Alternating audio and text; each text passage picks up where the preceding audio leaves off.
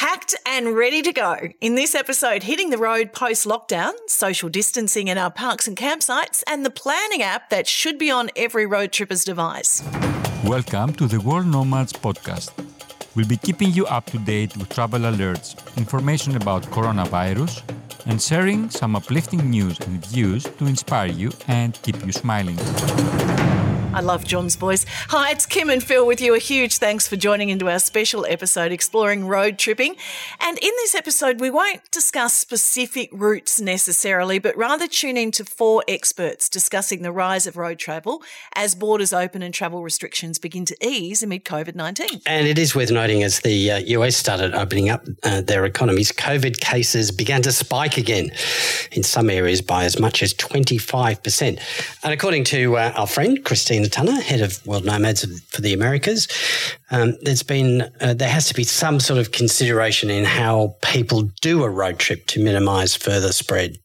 Well, that's what's attractive about road trips, yep. right? Now, Christina says places with campsites and inherent social distancing, like national and state parks, will be the preferred destinations. She also says many are allowing people in only by strict daily caps and reservations, and some feel are even denying entry to out of state visitors. Yeah, new normal, isn't it? Yeah. Our first chat is with Joel from Harvest Hosts, which we'll explain about shortly. But we should put it out there as it pops up during this episode. Kim, you're a huge fan of road travel. I am indeed. Now, we converted an LDV G10 diesel delivery van, and sadly, it was just before the pandemic. So we haven't been able to use it but have since managed one road trip as restrictions are lifted here in New South Wales in Australia. Uh, we went to a cattle farm near a place called Mudgee, which is known for its produce and its wine. Now, our setup is the lead image on the website for this episode, by the way, so you can have a, a look. But they had social distancing rules in place, Phil, especially around the drop toilets where everything had to be wiped down after you used it with sanitizer. And if you were lining up you for the luge, you had to maintain that 1.5 metre distance. But but as for the site itself, it's a cattle farm. It was huge. It was so big, it was easy to keep away from others. Anyway, that's my story. Uh, we kicked off asking Joel, it's not about me, if 2020 is a banner year for road travel. Yes, hard stop. Interview's over. no, you know, it's funny. Like, rarely is there a question with such an easy answer. I think it was very speculative back in March it was a lot of up in the air of like, whoa, like what's going to happen? And everyone kind of paused. We saw our memberships, uh, new memberships really dropped off a cliff. Everyone was kind of nervous you know, about the unknown. What we're seeing now uh, is that everything's exploding in the RV world. So our business is up 400% or, uh, versus this time last year. Um, we're seeing rental companies like Outdoorsy and RV Share also up 400%. So I think people are number one, they're ready to get back to traveling. And number two, RVing is a very safe way to do it. You know, even amidst this COVID crisis, um, you know, what is safer than being in your own RV in a spacious area, you know, without crowds? So I yes, I think this is the year. I think this is the year, and I hope it lasts because you and I probably agree. RVing is a pretty wonderful thing to do. Sure is. In, in, fact, as I've sat at home for three months during this COVID lockdown, I want to avoid anything that's hectic and I want to avoid expectation.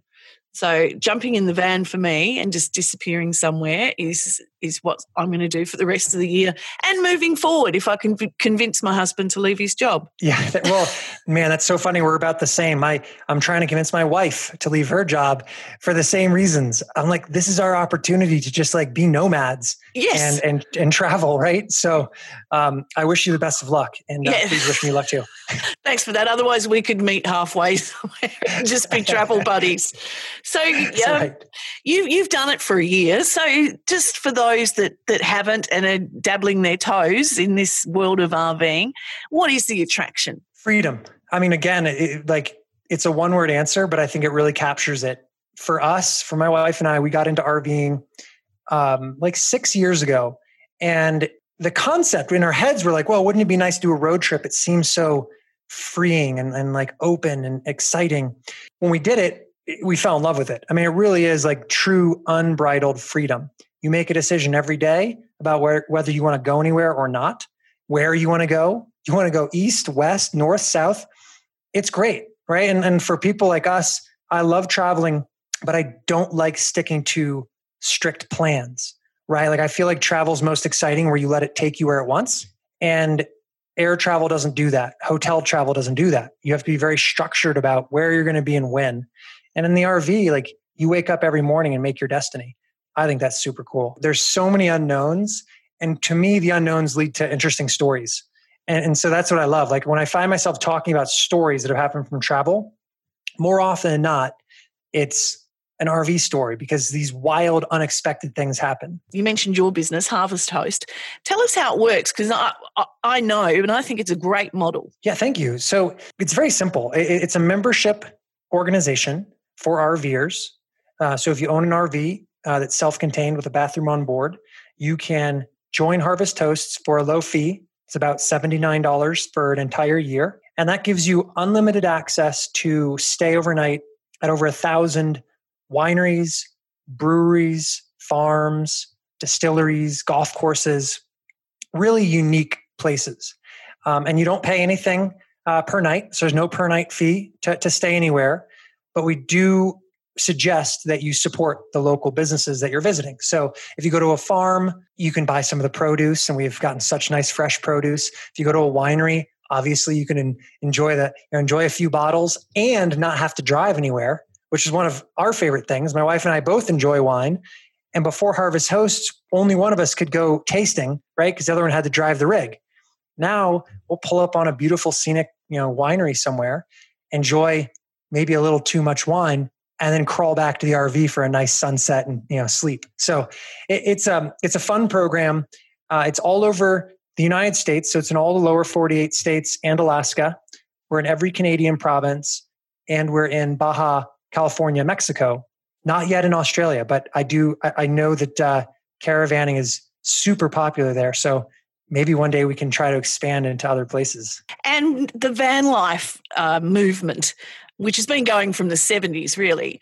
But has that, you know, it's no longer grey nomads that get into RVs or caravans and, you know, do a lap of Australia or whatever route they would take in America. It's young people wanting to live off the grid. And are you seeing that increased increasingly in America? Yes. Yes, it's um it, it is RVing has become a cross section of the entire culture. Yeah. Right? We have lots of young people in their 20s, even as young as 20s, who are giving up what they call here giving up the sticks and bricks uh, instead for a van life uh, experience. And sometimes that's you know a year, a couple years full time on the road, sometimes longer. But um, yes, young people are really they seem to be enthralled with road tripping because of the freedom we talked about earlier. Uh, it's less expensive, obviously.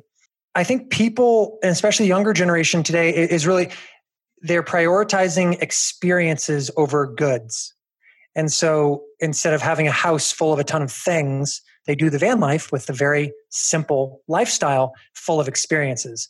Um, so, yeah, so we're seeing that on both ends actually. So, we've got the young people, but we also have, as you call them, the gray nomads. I love that.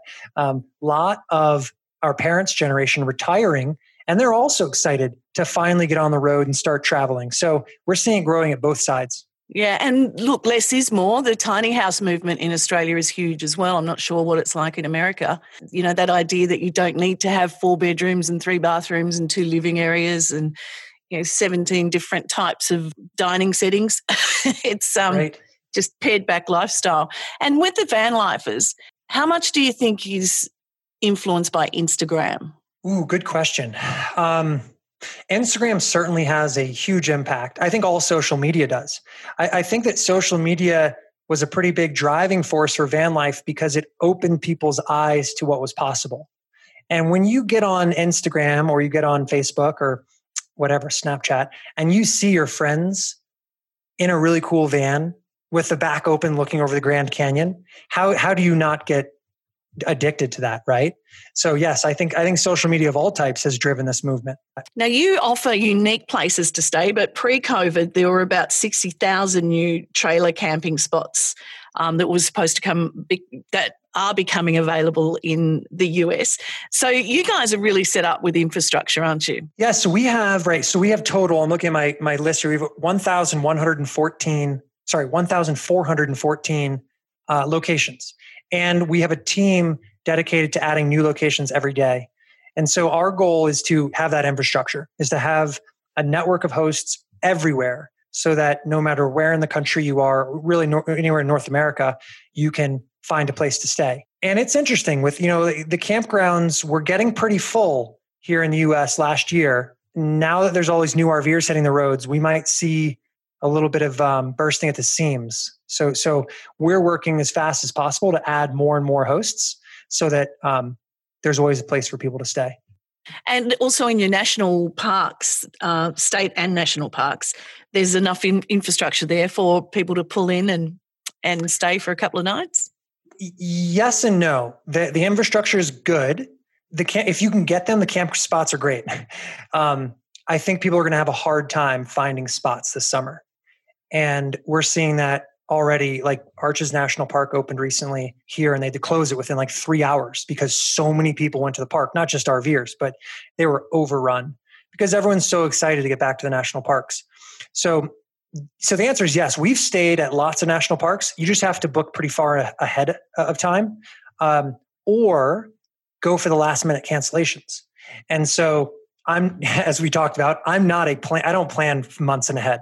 Uh, uh, you know, and, and, some of these parks you have to you have to book six months ahead of time in order to get a spot. We have stayed places like the Grand Canyon where we'll show up, and I'll go and ask the park ranger, "Hey, did anybody not show up today?" And oftentimes there are no shows, and you can grab their spots. So, in your year of traveling, apart from the Grand Canyon, where you've mentioned you stayed, give give us your biggest highlight. Yeah, let's see. So every year we spend a few months on the road. Where we our, our home base is in Colorado, Vail, Colorado. So we typically head east. Um, we'll like kind of go south and, around and come back around. So we'll do big circles around the U.S. and try new states and new locations every time. Last year was pretty interesting. So one of the most unique events we attended was the Formula One race in Austin, Texas, and our RVers can go boondock. And so we stayed in this big parking lot with like a thousand other RVers, and it was so much fun. Everyone was partying and going to the car races and coming home and playing cornhole and drinking games, and that was really quite a good time. We then headed to Florida, which is always a you know a, a nice place when it, when it starts getting cold. Stayed at a couple Harvest Host locations uh, on golf courses, which are always pretty. And then, man, the number of wineries. We love wineries. So I think 2019 we hit a whole bunch of wineries, and they're all so different and so unique we stayed at a winery in Cañon City, Colorado, that was built in the 1800s by monks. And so it's a monastery. It is no longer a monastery, but it's still an active winery. And so it's this beautiful, like 1800s monk monastery building where you can go park among the vines as a Harvest Host member and enjoy wine. So that most recently, that was my most unique trip. Perfect. Links to Harvest Host in show notes. And Phil, I don't really want to quit my job and hit the road, although I have oh, recorded interviews. I have recorded interviews in the fan before, so before that it was converted. So it is possible to do. Yeah, both, you right? need that sort of ripply acoustic foam on the inside of it, don't you? yeah, yeah, sorted. okay, let's move on. Peter Burke runs Travellers Autobarn. They rent out camper vans, and while Joel was enthusiastic about road travel being a banner year, Peter has a slightly different take. It's not going to be a top year for anything. The question really is, what's the year going to be like for RV travel? I think the answer is it's it's going to get a little bit of press because um, it does sound like a good idea to you know for everyone who's been locked up, and it's one of the very few things that you can do post lockdown and post and you can still remain isolated. So it's getting press um, just because the press have got it and they're talking about it, that could generate quite a bit of interest in it. But uh, chicken or egg, I don't know whether, um, you know, someone mentioned it in one story and another journalist picked it up in another one and then a TV station and they're running with it because it's uh, one of the few, you know, positive things. But look, the, U- the New Zealand market and the Australian market, I don't think the domestic um, uptick from everyone being locked down and with no other choice but to see their own backyard, I don't think it's as big a deal here in Australia and New Zealand because, you know, nearly everyone has their own car. Um, but it's probably a bigger deal in the US. The US is definitely seeing a little bit of an uptick. They haven't, they just haven't taken to the, um, the isolation and the rules. Well, they've had the best year. They've had the best year, Peter, for sales of RVs since 1972. So obviously, it's more than just a story in America. People are actually acting on the idea. Oh, look, I don't know where you get that stat from because pre-COVID, um, Apollo and THL in their financial reports were reporting part of the reason their whole share price is down is because of the slow sales of RVs. So there could be a surge, and there, def- there probably definitely is a surge in sales right now. And, and if we're talking calendar years, 2020, um, it could be the best year, um, but it has to be a late surge, and I, am not. I don't have those um, numbers. And plus, the other side to that surge could be that um, the yield is um, just not there. People are just selling to to generate cash flow.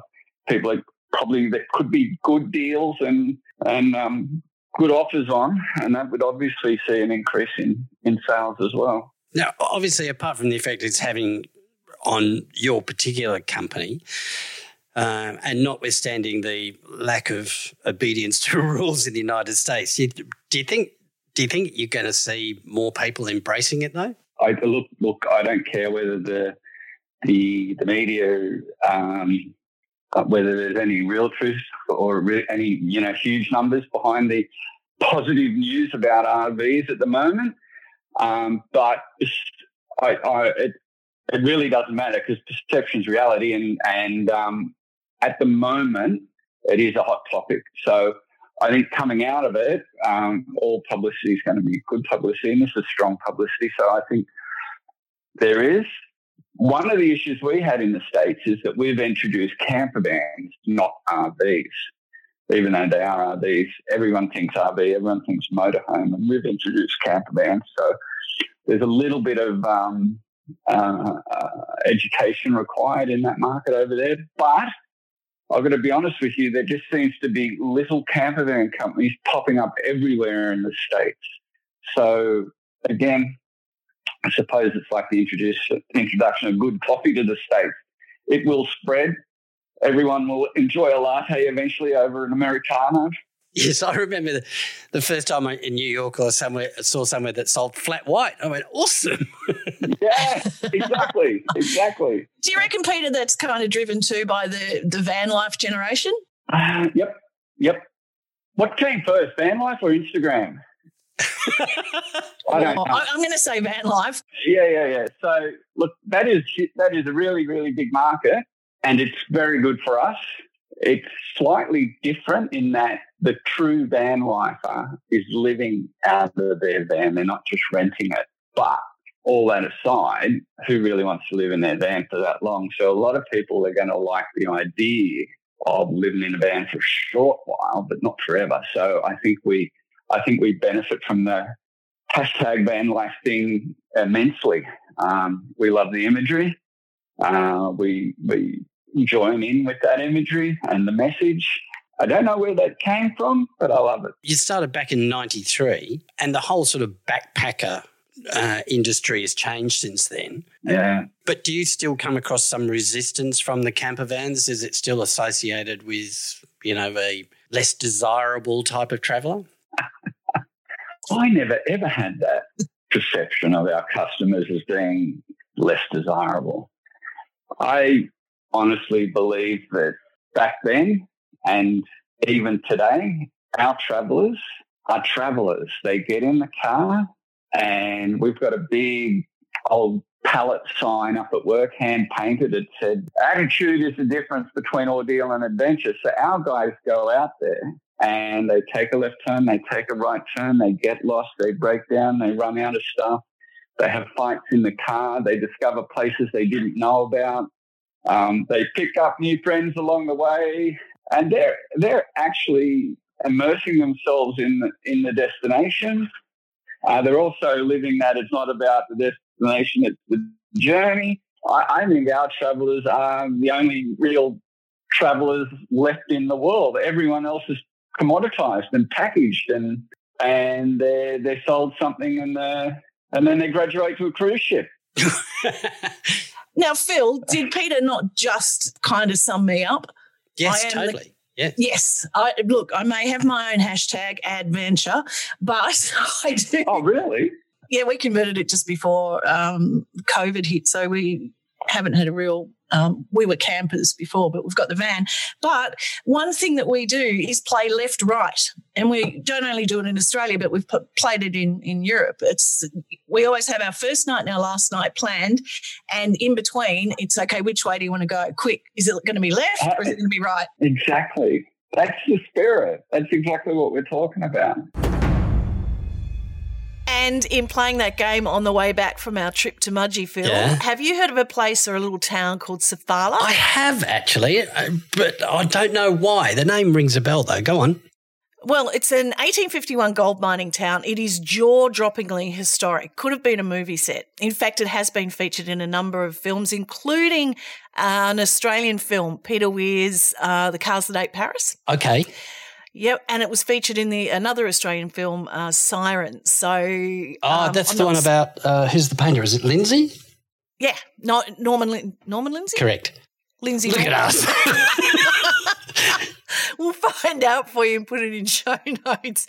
Anyway, we were able to, and this is the beauty of, of road travel. You can just make decisions on the spot. So we stayed there and not for the night. We just checked it out, did a walk around the town, pulled out the kitchen by the river, made egg and bacon rolls, and then hit the road again. Oh, that's the way to do it. I know, right? It was so cool. Okay, look, still to come, the company offering our listeners a deal on a great road trip planning app. But let's head to the UK and catch up with Joe from Camper Holidays. Um, so Camper Holiday is born of really nothing, nothing short of love, admiration of all things VW camper vans. Really, um, we created camper camper holiday because whenever we go somewhere in a van, you know, everybody wants to stop, look at the van, and you know, talk about places you've been, things that you've done, and it, it and it's kind of it's amazing how many people are like, oh wow, I wish we were brave and do that. or we'd love to do that, and it, you get all these kinds of responses. And I guess camper holiday is all about taking away. We're about making it easy for people. So the vans are they're modern vans rather than the the old style split screens. Um, so they come with a degree of reliability. Um, um, I have a friend who um, who has a lovely split screen, and I swear to God, for the first three years that I knew him, I thought he only had knees because the only part of his body was I saw his knees sticking out from under the van. Um, and, and so uh, we make it easy because we also help people to plan routes. We figure out some nice um, campsites for them. And, and that's what we're all about. We're, we're about helping people go from that, oh, wow, we'd love to do that too. Doing it. Well, I have someone with me who's done it. Uh, Kate Duthie, our managing editor, also from England. Now, Joe, what you're trying to do is help Brits plan a safe getaway on four wheels this summer. Kate, what's it like to do a road trip in England? It's brilliant. There's so much diversity to the landscape in Britain, and because I live in Australia, I do find myself getting quite defensive and argumentative because a lot of Aussie travellers and Antipodean travellers tend to go to Europe. They might fly into London and then they immediately go to the continent. And I don't think they understand that Britain has, you know, mountains, lake regions, an, an incredible coastline. And it's so diverse and interesting. And, and yes, the weather can be unpredictable, but I mean, I think something like 70% of Britain is um, covered in, you know, open fields and moorlands. There's national parks. So for me, it's just a no-brainer that you can go from the tip of Cornwall all the way to Scotland and just see completely different landscapes all the way. What do you think some of those misconceptions might be, Joe? Number one, I think, is is the weather. And, you know, uh, we have dogs, and I can count on one hand the number of times a year that I get soaked walking the dog. Yeah, we do have rain, but it doesn't rain all day, every day. And the beauty of a camper van um, is that you, you follow the sun, right? So, you know, if you want to head to Scotland and the weather looks better on the east coast than it does on the west coast, then head up the east coast routes, right? Um, that's the beauty of it. You, you're not, you know, don't get fixated on the destination. Get fixated on where you're going to get the best experience. Is, is kind of my take on it. So I think the first misconception is the weather. I think the second misconception, I think you're absolutely right, for people outside of the UK, is it's all about London. Um, I love London. I've lived in London. Um, I'm a big fan of the tourist attractions that you can see in London. but it's hectic. Um, it, it's stressy, and in the current environment, it's it's pretty tough to social distance. And and the UK is so so much more than than, than London. Um, it, it is all of the things that you've just described. We have amazing mountains. We have amazing lakes, and the, the, some of our beaches are just some of the best in the world, in my view.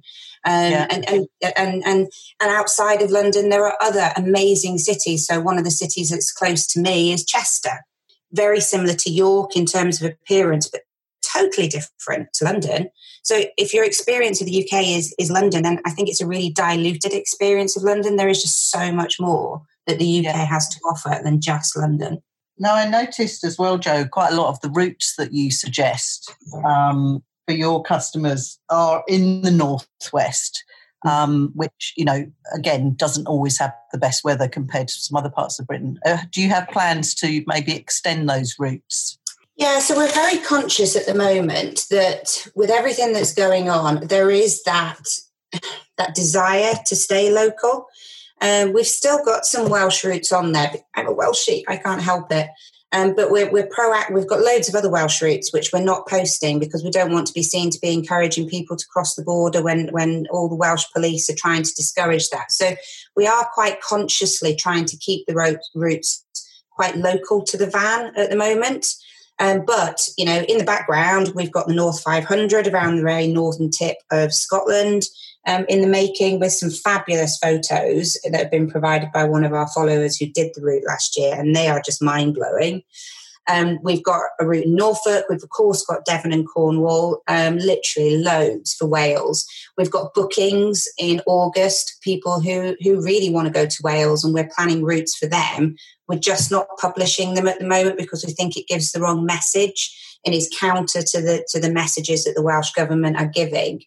Um, so it, at the moment, there is very much a, a, local emphasis. It also means that it gives people the opportunity to just do a day break in the van because we are allowed to do that at the moment. Um, but you can't do a day break from where we're located. You can't do a day break to Norfolk from where we're located. So at the moment, I think what you're seeing on the website is more a reflection of circumstances. And as time goes on, yeah, we're going to launch routes further afield in the UK, further afield in Europe. Um, and we're absolutely going to put some US and some Aussie and some Kiwi routes on there because it's about inspiring people about what they could see if they think about holidays in a slightly different way. Okay, firstly, I've got a couple of questions. Uh, I'm just going to kind of challenge you both. You said you got some of the best, sorry to laugh, you've got some of the best beaches in the world. Kate, this is new to me. Joe, what, well, this what? is why sometimes I, I think maybe we're not really friends, Kim. no, that was it was definitely tongue in cheek. Um, Joe, Camper Holiday, how's it been affected by COVID? Positively, really. I mean, yes, it, it, we've been quiet. Sort of, we had Easter bookings that we've had to defer. Um, but they've been deferred, and we've made that really easy for people. There hasn't been a financial penalty for people. We would have liked to have been super busy in, in May and June, and, and obviously that's not happened. In June, I think we will do some more um, day hires. Uh, which creates some logistical complications because we're cleaning the van. We're also trying to use UV and ozone to sanitize the van between um, handovers, etc. So you know, we've, we've had to kind of pivot and, and change and adapt um, to, to that kind of thing. Um, but really, you know, people are desperate and eager to be out and about in July and August and September and, and going on holiday. And, and, and actually, a lot of people want to give their children some of the experiences they remember as children of um, longer term bookings over the winter sun, still loads of interest in those. I think the, the, the kind of the January to March period. The other thing that I don't think a lot of people outside of Britain realise is there's a really massive festival culture. Yes. And particularly in the summer months, thousands of people. There's a festival on every weekend, and everybody goes and camps, and the well organised camping facilities, not just Glastonbury, but all over Britain. And that that's a big part of the camping culture, isn't it, Joe? Yeah, and I think you know there's a festival for everybody. Um, there are arts and crafts festivals, there are food festivals, there are family orientated festivals with kids activities. So okay, so people are sniffing around. Do you have the oh, infrastructure yeah. to support you know increased travellers on the road? or in the in the parks? I think there's lots of different answers to that question. Yes, I do think we've got the infrastructure. Will the will the capacity be reduced because of social distancing?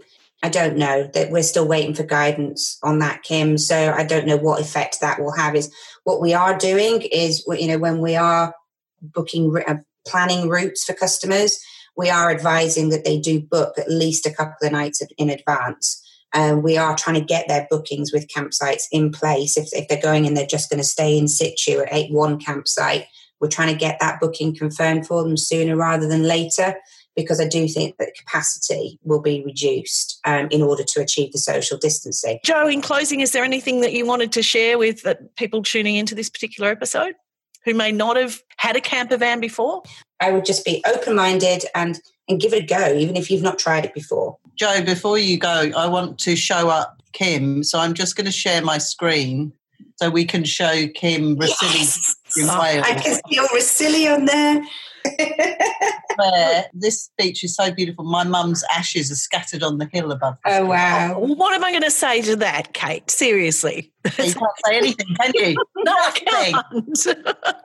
no, they are beautiful beaches. You're absolutely right, ladies. Thank you so much for um, joining in the conversation. Fantastic, and yes, happy to keep in touch. I did have to take it back, Phil. The beaches they showed me were stunning. Mm-hmm. And thanks to Kate for her insight in that chat. Now, Togo, it's a time saving RV app that helps RVers keep track of service, maintenance, vehicle info, trip checklists. But they also have a second app. It's called Roadtrippers. It's the one that I use and love. And Stephen is here to tell us more about both. Yeah, Togo RV uh, is an app uh, built um, uh, just not too long ago, essentially to help streamline the user experience of RVing. Um, there's a lot of complex uh, complex things in RVing these days, from complicated vehicles to finding places to stay to servicing and maintaining your vehicle and, and checklists. And we've we've tried to create an app that kind of boils that down into something really simple uh, to take a little bit of the stress and anxiety out of the camping trip. Okay, well, I've downloaded the Roadtrippers app, so I'll be able to give a first-hand experience of what that is like. But how is it different to the Togo RV app? Roadtrippers is specifically about trip planning, uh, point to point, um, and and sort of mapping, you know, where you're going and finding and discovering all the little places along the way that are interesting. Uh, Togo RV is is really a superset of of that experience, um, filtering it for RV destinations, right? So we take away things like hotels out of the experience, and we we put in campgrounds instead. We also focus on a few features that are important to RVers, like like checklists. Uh, you know, there are things about arriving at a campground, departing from a campground, getting your vehicle ready to you know to go out on a trip for the first time in, a season. We we build these checklists for users, allow them to customize them. Um, we've integrated that into the Togo RV app as well to kind of uh, create this combination of stress reducer and uh, you know exploration and, and RV content um, discovery all in, in one simple app. Okay, well, at World Nomads, the travel podcast uh, as we know it, is destination focused. And then every second week, we highlight uh, an amazing nomad, someone that's demonstrating things like love, fear, connection, discovery through travel. Obviously, we haven't been able to travel because of the pandemic, but now we're starting to see what travel is looking like post COVID. And RVing is definitely at the top of the list. Do you see 2020 as a as a banner year for hitting the road? Yeah, we we absolutely do. Uh, I mean, I've seen it at, I've seen it listed several ways as the the summer of the RV or the summer of the road trip, and I think that's absolutely true. Uh, I think uh, we want more control over our environment when we travel right now, um, and RVs are almost this this lifeline to that, where you have ultimate control over your micro environment and you can move it to whatever destination you would like to go to. So, RVing seems like a solution to a problem that we're experiencing globally, and uh, I'm excited for that. Uh, it comes with a lot of other responsibilities too. I mean, we can't say that without also, you know, saying like there are are you know things you want to do to protect yourself and to protect others, um, so that you're not being irres- irresponsible out there. And there's We've published some articles on that both on roadtrippers.com as well as togorv.com um, with, with guides, um, including a state by state guide uh, in the US for you know the individual closures and restrictions um, at all the major camping facilities. So uh, it's not it's not a free for all this summer, uh, but it surely does look like a summer that that is good for RVs. And there there is a bit of Americana to it right? Like we've we've all dreamt of you know the big epic road trip, and uh, that is a little bit baked into our sort of American travel story, if you will. Even you know going back to Route 66, and you know then the founding of the interstate system, uh, you know, made road travel a lot easier in this country. So it it's definitely. Uh, it's definitely there's a lot of activity around uh, RV RV purchases for sure, and I think we're just seeing the beginning of it. I think it'll it'll stay hot through the course of the summer. How many downloads of both apps have you seen? Um, it's been really interesting to watch our app downloads over the course of COVID. Um, we were you know seeing record app downloads with the road trippers app prior to the the pandemic really hitting the states. And what happened was is we, we dropped about 70 almost almost 80% in volume towards the end of march and early april. Uh, just the idea of travel just disappeared. Um, it, it uh, it was quite remarkable how quickly downloads and uh, tr- trips planned by users dropped off. That's not only recovered to um, be on pace with last year, but we've actually seen uh, uh, that superset of RV users using uh, road trippers, that's actually rebounded much faster. Um, it's come back at a much faster rate than um, than uh, car travelers has.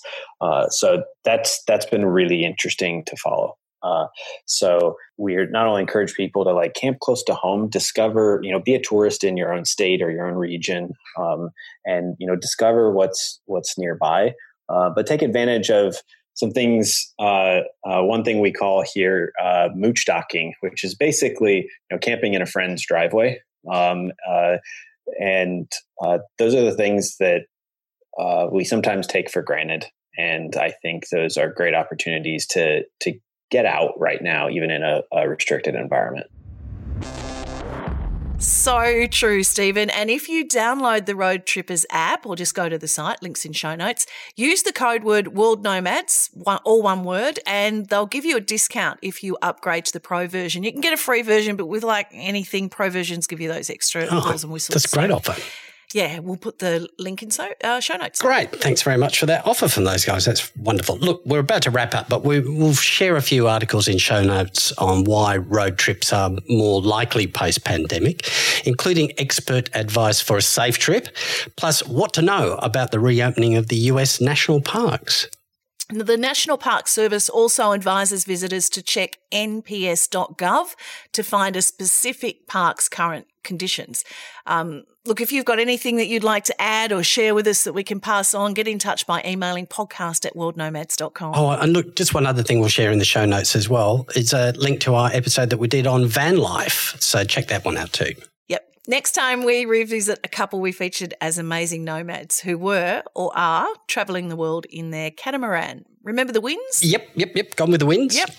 Gone with the winds. But with borders and ports closed, they're stuck in Fiji. They have been for months, and their beloved floating home is an hour away in Tonga. Oh no! Can't wait to hear that one. See you then. Bye. The World Nomads Podcast. Explore your boundaries.